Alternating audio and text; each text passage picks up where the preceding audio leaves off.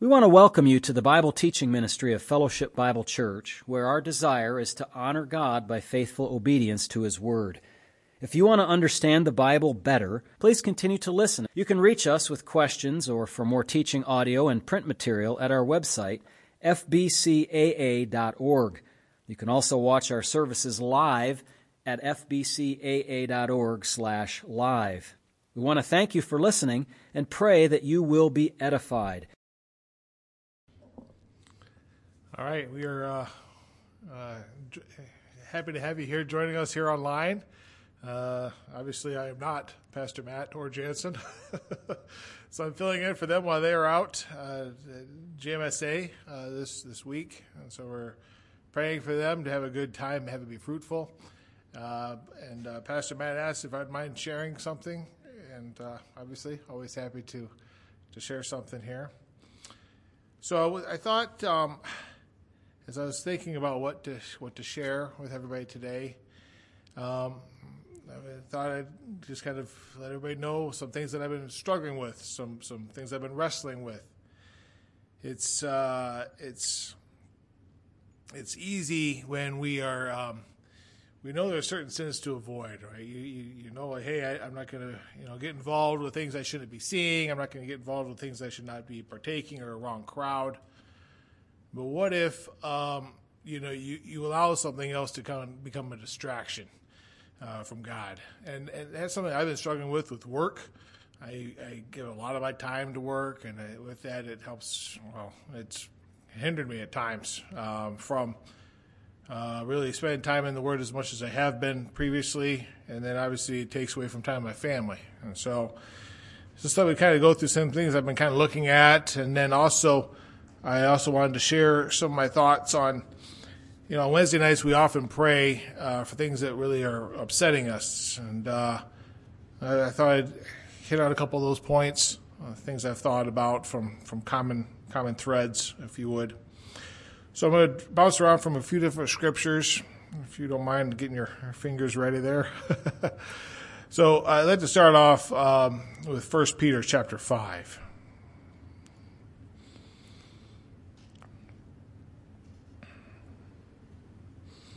I'm going to be in 1 Peter 5, verses uh, 5 to 11.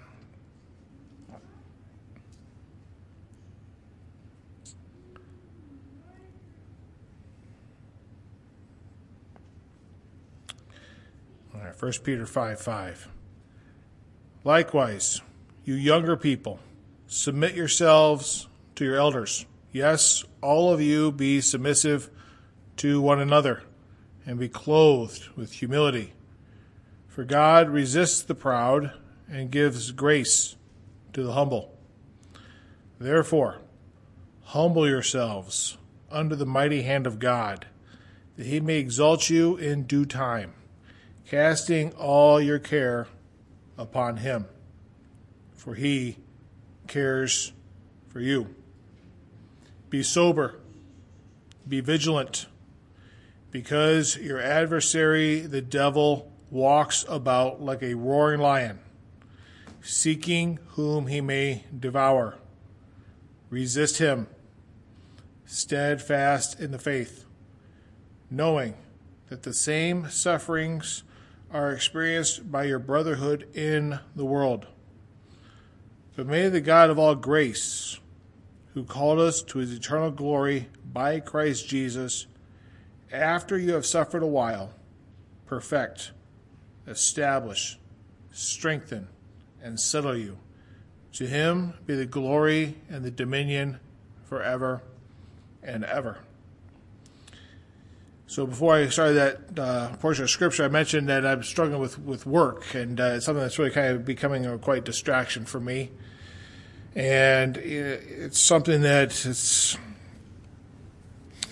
you know, I have problems at work. That's fine. But then I just, I end up putting a lot more time in than I would like as far as, and I, I don't, I don't read my scriptures as much as I was before.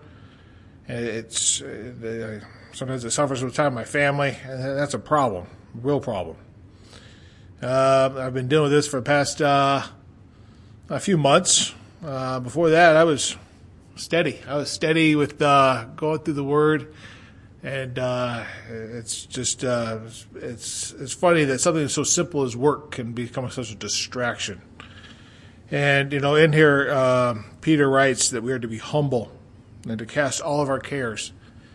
It's almost, I think, for me at least, at times it's like, well, why why bother God with my my work problems? You know, like I can I can deal with it just a little bit longer, but no, cast all your cares on Him and be humble. Like I cannot do this on my own. It's something I often say for salvation we cannot do it on our own, but also just in general with life. There's so much there that we need to pause and just know we need God's help with. So something I wanted to kind of, and that Satan's looking to see who he can devour, and that there's certain things you have your guard up against kind of like known sins, right? So you don't don't go out, don't go drinking, don't go around with those crowds. There's certain things you just know not to be a part of. But something that you think it's like, hey, it's just work. It's, this is good, and work is good. But something even as simple as that can be a distraction if we allow it to be, and help just take our minds away from God just a little bit. Get get it there. So it's something I'm really trying to focus in on. Another cha- another verse I'd like to look at is 1 Corinthians chapter 10.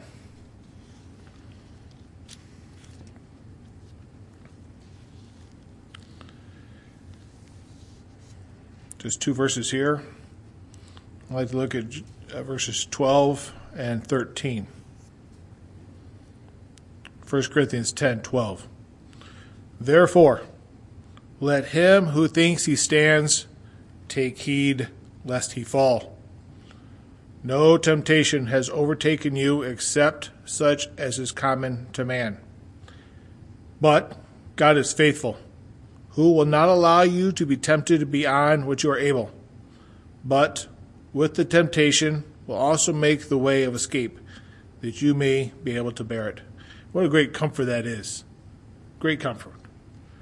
That you're going to have a hard time, but God's going to be there. And um, I, I cling to that. Just not just with work, but in general elsewhere. One thing I've often kind of kind of thought about here is the um, him who thinks he stands take heed lest he fall. I've heard it said before, and I think it's a pretty interesting thought process. Is that the Christian life is like an escalator that's going down, but you are trying to go up. So you're going, going, going, going. And they just like stop, stop reading the word, stop going to church, you know, like you just kind of stop. You don't just stay put, you go backwards. And there's like this thought process that, you know, there's always this like, you know, like, hey, I'm good, you know, oh, it's okay if I don't read the word or spend time with fellow believers. Slowly you start to kind of just lose traction. So it's something to kind of always got to keep keep moving forward.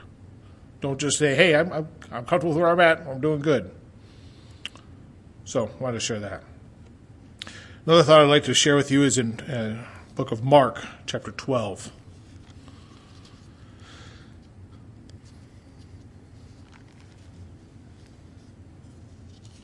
I'm going to be in verses uh, 28 to 31.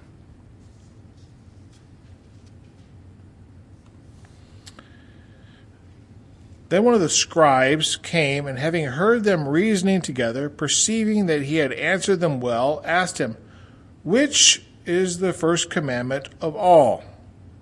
And Jesus answered him, The first of all the commandments is, Hear, O Israel, the Lord our God, the Lord is one.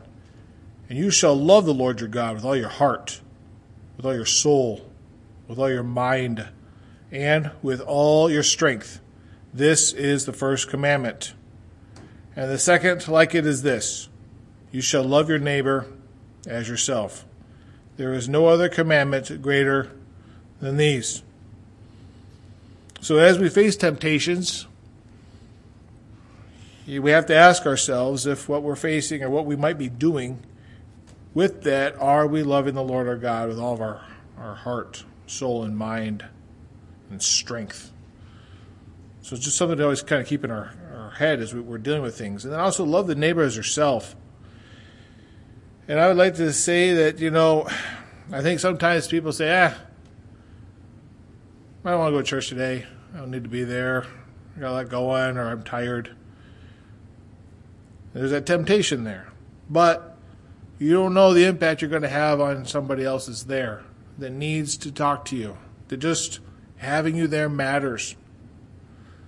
And I'm not saying we need to lift ourselves or puff ourselves up, but we need to be thoughtful that someone might be there, might want to just have a listening ear. So let's be there for them. And you know, love somebody as much as we love ourselves, and obviously work and love God. And with that, I'd like to then go with uh, Hebrews chapter 10.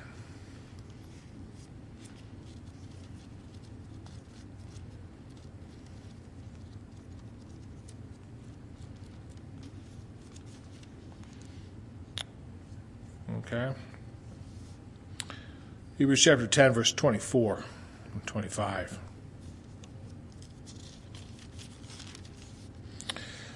Let us consider one another in order to stir up love and good works, not forsaking the assembly of ourselves together, as in the manner of some, but exhorting one another, and so much the more as you see the day approaching. I love Wednesday nights. I just love them. It's our intimate group. We can be honest with each other. We can talk. You know, and as we can stir up love. I mean, sometimes, sometimes we have hard times. We need to talk to somebody. I mean, they're, they're, we don't always have a, a saved spouse at home. You know, we have to kind of be fighting that fight on our own until we get here with each other. And being together matters. It matters a lot. And uh, as we kind of fight just to kind of get charged up a little bit, that's I love that it's a Wednesday. I love midweek. It's great. I love just getting to know everybody, the intimacy we have here on Wednesday nights in our group. Not saying I don't want more. more the merrier. But it's, it's, a special time we need to make sure that we, we matter to each other. Next thing I want to look at is Romans chapter 8, please.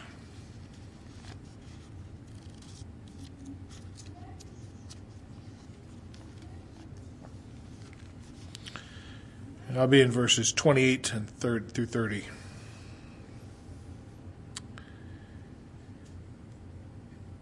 Romans 8 28. And we know that all things work together for good to those who love God, to those who are called according to his purpose, for whom he foreknew, he also predestined to be conformed to the image of his Son, that he might be the firstborn among many brethren. Moreover, whom he predestined, these he also called. Whom he called, these he also justified. And whom he justified, these he also glorified. You know, as we face hard times, we we got to know that God's God's got a reason for it. There's, there's, there's something going on there.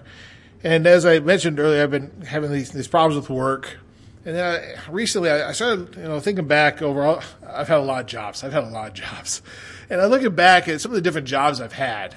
Right, and one of the jobs I had was a realtor. I don't know if you guys do that. I was a realtor for about uh, maybe about five years or so. And what's interesting is, is when you're a realtor, you're unemployed every single day. Every day you're unemployed. You don't get money unless you sell a house. At least the commission structure I was under. That's a lot of stress. And so you got to get out there. You got to talk to people. You got to talk to people that don't want to talk to you and really kind of force your way in there. I did a lot of work with people that for sale by owners. They not only don't want to talk to you, I can do it on my own. I don't need you. And, but in my time with them, I actually got a lot of my business from for sale by owners. Just a rapport that I had. And and then outside of real estate, I had other sales jobs where you got to do a lot of cold calling, and nobody likes getting cold called. And you just you're trying to get to that decision maker, and you're just hitting brick wall after brick wall after brick wall. And how do you just have some in to have somebody just listen to you a little bit longer to get to somebody else, right? And so I'm looking back at that and those were hard times, you know, having to deal with that. Wasn't always the most pleasant work experience. But now think about that and then think about using that for getting the gospel out. No one wants to talk to you about Jesus Christ. they don't want to take your time. But God was using that to get me going, to help me out. You know, how do I how do I get somebody to talk to me that doesn't want to talk to me? How do I get you know, so God was God was working on me, you know, and as I just look back as okay, that makes sense. You know, it kind of everything starts to kind of fall in play. And you know, as with with work current state, um, a few weeks ago, or maybe a month or so ago, we had a couple different missionaries that were here. And one of the missionaries mentioned some of the hard regions that are hard to get into. And one of them is Japan. Well, my company is a Japanese owned company. And so we have a lot of Japanese, a lot of Japanese that are there. They're there for short periods of time, then they're going to go back or go abroad somewhere else. And there's also a small, small chance I might be sent to Japan for a short period of time, not not forever, but short period of time. And you think about that. What I work for a Japanese company that could help maybe get into somebody that's so closed door, and if not, at least have impact with people that I work with that do have family back home. So, God's in control. see what's going on, but just something I found encouraging from what uh, uh, one of the missionaries shared. And I wish I could remember which one shared that stat with us, but I was encouraged by it. Another thing I would like to look at is uh, 2 Samuel chapter 5.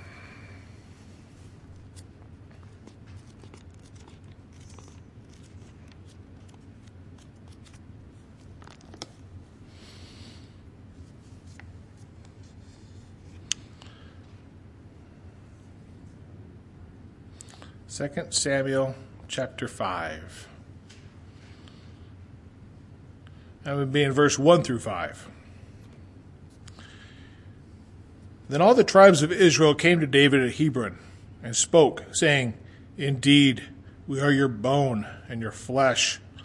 Also, in time past, when Saul was king over us, you were the one who led uh, Israel out, out and brought them in, and the Lord said to you, you shall shepherd my people Israel, and be ruler over Israel. Therefore, all the elders of Israel came to the king at Hebron, and King David made a covenant with them at Hebron before the Lord, and they anointed David king over Israel. David was thirty years old when he began to reign, and he reigned forty years. In Hebron, he reigned over Judah seven years and six months and in Jerusalem he reigned 33 years over all Israel and Judah. What I find interesting is, and kind of encouraging, I just happened to come across this in one of my readings of Scripture. That really jumped out at me is that, you know, David was anointed to be king as a boy, and that he had to fight, fight his whole life. And God made him king, but in time. God wanted him to be there but in time. And so when we ha- have these heartaches and, and, and, frustrations, God has a plan in time. And we just need to be thoughtful of that and think about that as we go through these hardships that don't make sense now, or maybe won't even make sense this side of heaven. But God has a plan. And so I just was encouraged by that portion of looking at David when he was anointed to when he actually became a Christian. Something else that came across that kind of kind of put a spotlight on me was uh, I'm, a, I'm sorry I'm making you guys jump around so much here, but go back to we're going to go to First Corinthians chapter one.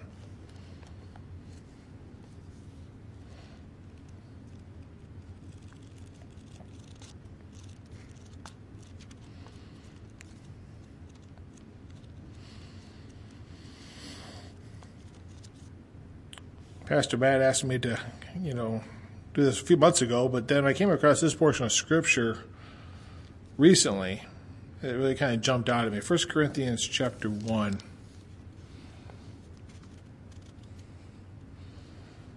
I'm going to be in verse 17 to 31. For Christ did not send me to baptize, but to preach the gospel, not with wisdom of words, lest the cross of Christ should be made of no effect. 4. The message of the cross is foolishness to those who are perishing, but to us who are being saved, it is the power of God. For it is written, I will destroy the wisdom of the wise and bring to nothing the understanding of the prudent. Where is the wise? Where is the scribe? Where is the disputer of this age? Has not God made foolish the wisdom of this world? For since in the wisdom of God, the world through I'm sorry, the world through wisdom did not know God. It pleased God through the foolishness of the message preached to save those who believe. 4. Jews request a sign, and Greeks seek after wisdom. But we preach Christ crucified, to the Jews a stumbling block, and to the Greeks foolishness, and to those who are called both Jews and Greeks, Christ, the power of God, and the wisdom of God. Because the foolishness of God is wiser than men, and the weakness of God is stronger than men when I was uh, reading through First Corinthians a few weeks ago when I was up north, this, this verse jumped out at me because, as you know, well, a few years ago I got really into apologetics. I got really into apologetics, you know, the studying of like how to answer, you know, and uh, really kind of put your thoughts through and defend the Christian faith. I found it very interesting. But one thing I noticed when I was really getting into apologetics was it's a slippery slope because at some point you stop sharing the gospel and you start using man's wisdom. And that's a danger. And so when I talk, it's good when you're talking to someone to have something you can relate to, a thought process that can grab a hold of and make sense. But you got to bring it back to Scripture. You know, you got to.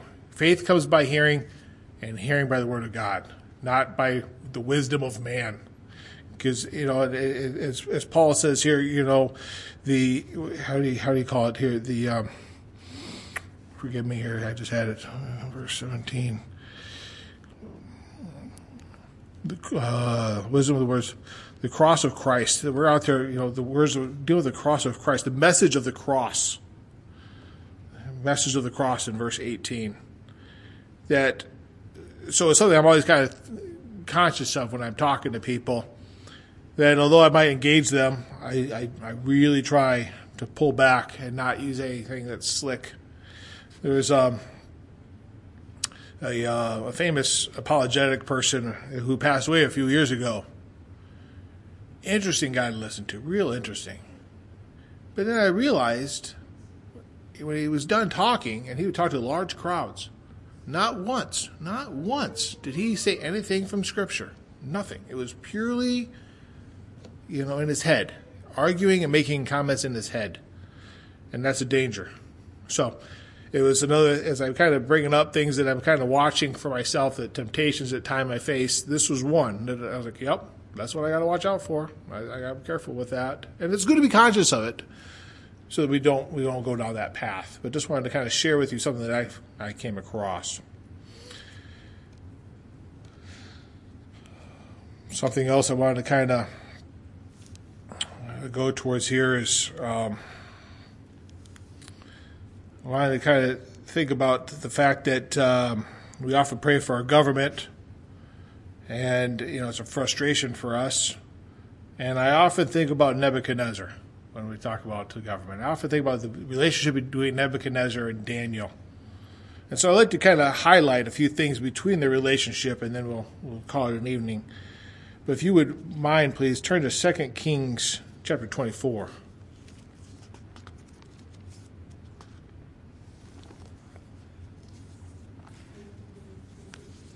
Second Kings chapter 24.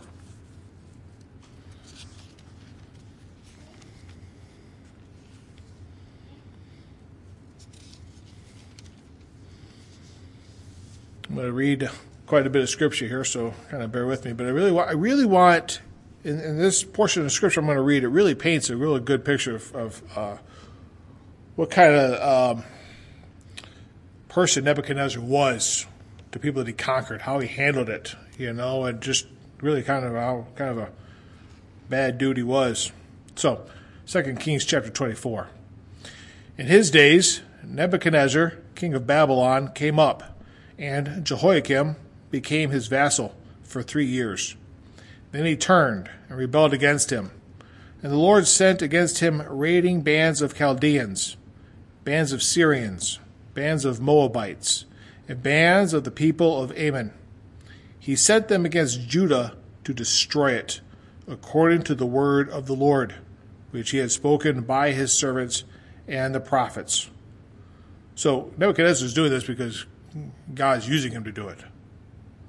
Surely, at the commandment of the Lord, this came upon Judah to remove them from his sight, because the sins of Manasseh, according to all that he had done, and also because of the innocent blood that he had shed. For he had filled Jerusalem with innocent blood, which the Lord would not pardon. And when I read that, I instantly think about the United States and our abortion. You know, we are just soaked in that. And the judgment is rightfully coming because of that. Verse 5. Now, the rest of the acts of Jehoiakim and all that he had and all that he did, are they not written in the book of the Chronicles of the kings of Judah? So Jehoiakim rested with his fathers. Then Jehoiachin, his son, reigned in his place. And the king of Egypt did not come out of the land any more, for the king of Babylon had taken all that he belonged, all that belonged to the king of Egypt, from the brook of Egypt to the river Euphrates. Jehoiakim was 18 years old when he became king, and he reigned in Jerusalem three months. His mother's name was Nehushta, the daughter of Elnathan of Jerusalem. And he did evil in the sight of the Lord, according to all that his fathers had done.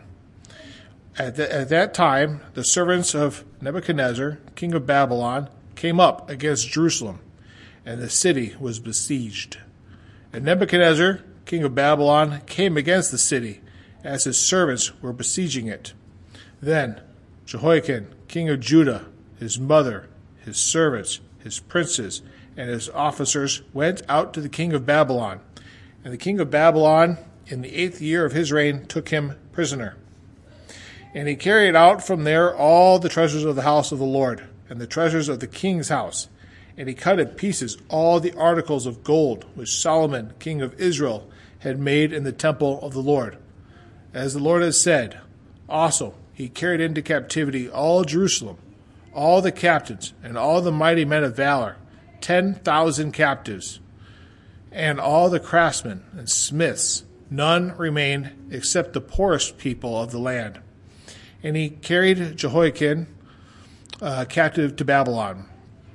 The king's mother, the king's wives, his officers, and the mighty of the land he carried into captivity from Jerusalem to Babylon all the valiant men, 7,000, and craftsmen and smiths, 1,000, all who were strong and fit for war, these the king of Babylon brought captive to Babylon. Then the king of Babylon made uh, Mattaniah, Jehoiakim's uncle, king in his place, and changed his name to Zedekiah. Zedekiah was 21 years old when he became king, and he reigned 11 years in Jerusalem.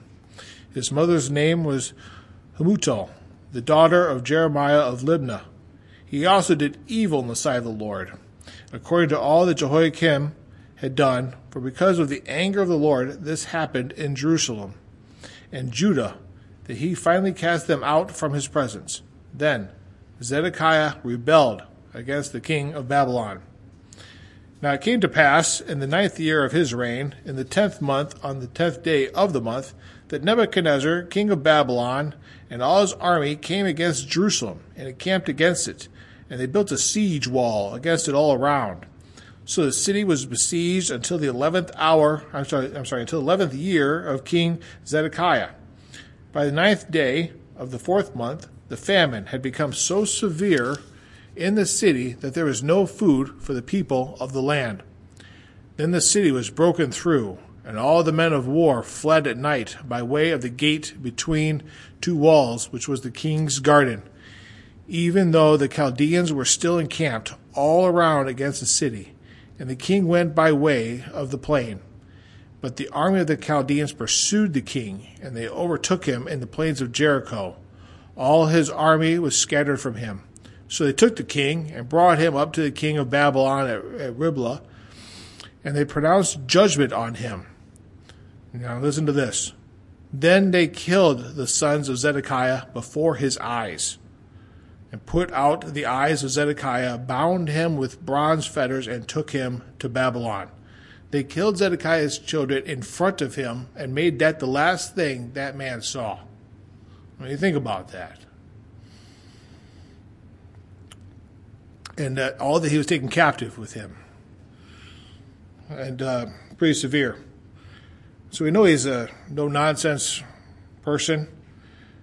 And with that in mind, I just want to read Daniel's interaction with him. So if you wouldn't mind turning to Daniel chapter 4.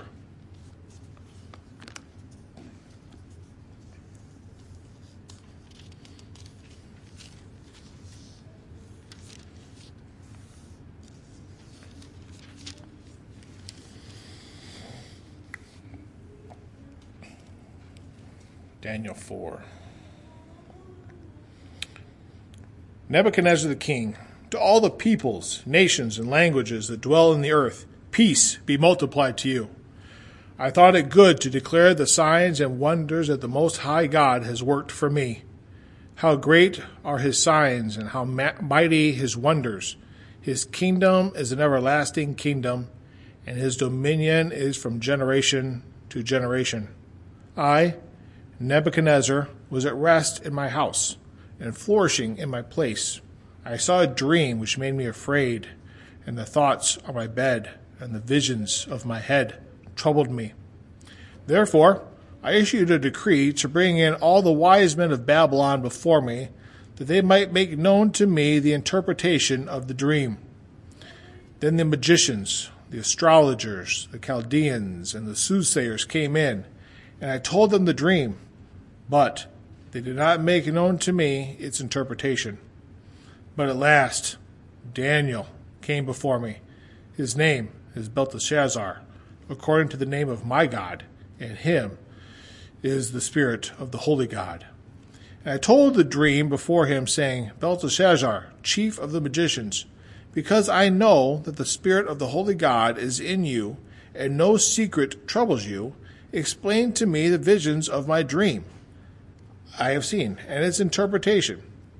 These were the visions of my head while on my bed. I was looking, and behold, a tree in the midst of the earth, and its height was great. The tree grew and became strong. Its height reached to heavens, and it could be seen to the ends of the earth. Its leaves were lovely, its fruit abundant, and in it was food for all. The beasts of the field found shade under it. The birds of the heavens dwelt in its branches, and all flesh was fed from it. I saw the visions of my head while on my bed, and there was a, a watcher, a holy one, coming down from heaven. He cried aloud and said this Chop down the tree, cut off its branches, strip off its leaves, scatter its fruit. Let the beasts get out from under it and the birds from its branches. Nevertheless, leave the stump and roots in the earth, bound with a band of iron and bronze. In the tender grass of the field, let it be wet with the dew of heaven, and let him graze with the beasts on the grass of the earth. Let his heart be changed from that of a man. Let him be given the heart of a beast, and let seven times pass over him. This decision is by the decree of the watchers, and the sentence by the word of the holy ones, in order that the living may know that the Most High rules in the kingdom of men, gives it to whomever he will, and sets it over the lowliest of men. This dream I, King Nebuchadnezzar, have seen. Now you, Belteshazzar, declares interpretation since all the wise men of my kingdom are not able to make known to me the interpretation. But you are able, for the Spirit of the Holy God is in you. Then Daniel, whose name was Belteshazzar, was astonished for a time, and his thoughts troubled him. So the king spoke and said, Belteshazzar, do not let the dream or its interpretation trouble you. Belteshazzar answered and said, My lord, May the dream concern those who hate you, and its interpretation concern your enemies. The tree that you saw, which grew and became strong, whose height reached to the heavens, and which could be seen by all the earth, whose leaves were lovely and its fruit abundant, in which was food for all, under which the beasts of the field dwelt, and in whose branches the birds of the heaven had their home. It is you, O King, who have grown and become strong, for your greatness has grown and reaches to the heavens, and your dominion to the end of the earth. And inasmuch as the king saw a watcher, a holy one, coming down from heaven, and saying, Chop down the tree, destroy it, leave its stumps and its roots in the earth, bound with a band of iron and bronze in the tender grass of the field, let it be wet with the dew of heaven, and let him graze with the beasts of the field, till seven times pass over him. This is the interpretation, O king, and this is the decree of the Most High, which has come upon my lord the king. They shall drive you from men. Your dwelling shall be with the beasts of the field, and they shall make you eat grass like oxen. They shall wet you with the dew of heaven, and seven times shall pass over you till you know that the Most High rules in the kingdom of men, and gives it to whomever he chooses. And inasmuch as they gave the commandment, the command to leave the stump and roots of the tree, your kingdom shall be assured to you after you come to know that heaven rules. Therefore, O king, let my advice be acceptable to you. Break off your sins by being righteous, and your iniquities by showing mercy to the poor. Perhaps there may be a lengthening of your prosperity.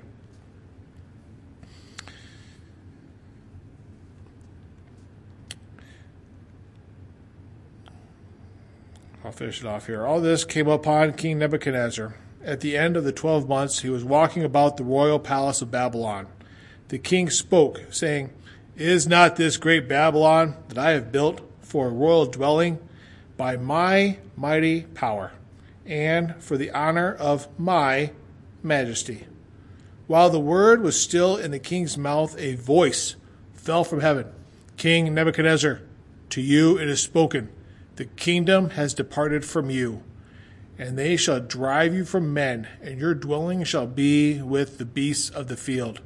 They shall make you eat grass like oxen, and seven times shall pass over you until you know that the Most High rules in the kingdom of men, and gives it to whomever he chooses. That very hour the word was fulfilled concerning Nebuchadnezzar. He was driven from men, and ate grass like oxen his body was wet with the dew of heaven, till his hair had grown like eagle's feathers, and his nails like bird's claws. And at the end of the times, I, Nebuchadnezzar, lifted my eyes to heaven, and my understanding returned to me. And I blessed the Most High, and I praised and honored him who lives forever. For his dominion is an everlasting dominion, and his kingdom is from generation to generation and all the inhabitants of the earth are reputed as nothing. He does according to his will in the army of heaven and among the inhabitants of the earth. No one can restrain his hand or say to him, What have you done? At the same time, my reason returned to me, and for the glory of my kingdom, my honor and splendor returned to me. My counselors and nobles resorted to me, and I was restored to my kingdom, and excellent majesty was added to me. Now I, Nebuchadnezzar, praise and extol and honor the King of heaven, of all whose works are truth, and his ways justice, and those who walk in pride he is able to put down. So, a couple things I just really appreciate out of this portion of Daniel chapter 4 is first of all, I mean, when Nebuchadnezzar was talking to Daniel, gave him the, the dream, that uh, Daniel was sad, sad by it. I mean, here's a, a, bad king, and yet Daniel had love for him, and and just plead with him. Maybe you can still get a little bit of mercy if you just change your ways. But he, he even though he knew what Nebuchadnezzar did to his people, he had so much love for him. And the other thing that also jumps out at me is that over and over and over again in that portion, it kept saying, God gives it to whom he will. And as we have governments and rulers that we don't appreciate, God put them there. They are there for His reason and His work. And so something to think about. So oftentimes when we think about how frustrated we are with, with the world, I think about how Daniel reacted to Nebuchadnezzar. And I try to follow suit in how Daniel reacted. So I thank everybody for their time and their working their fingers as I was working through everything today. And uh, I, I'm pleased with the reading of His Word. All right, thank you.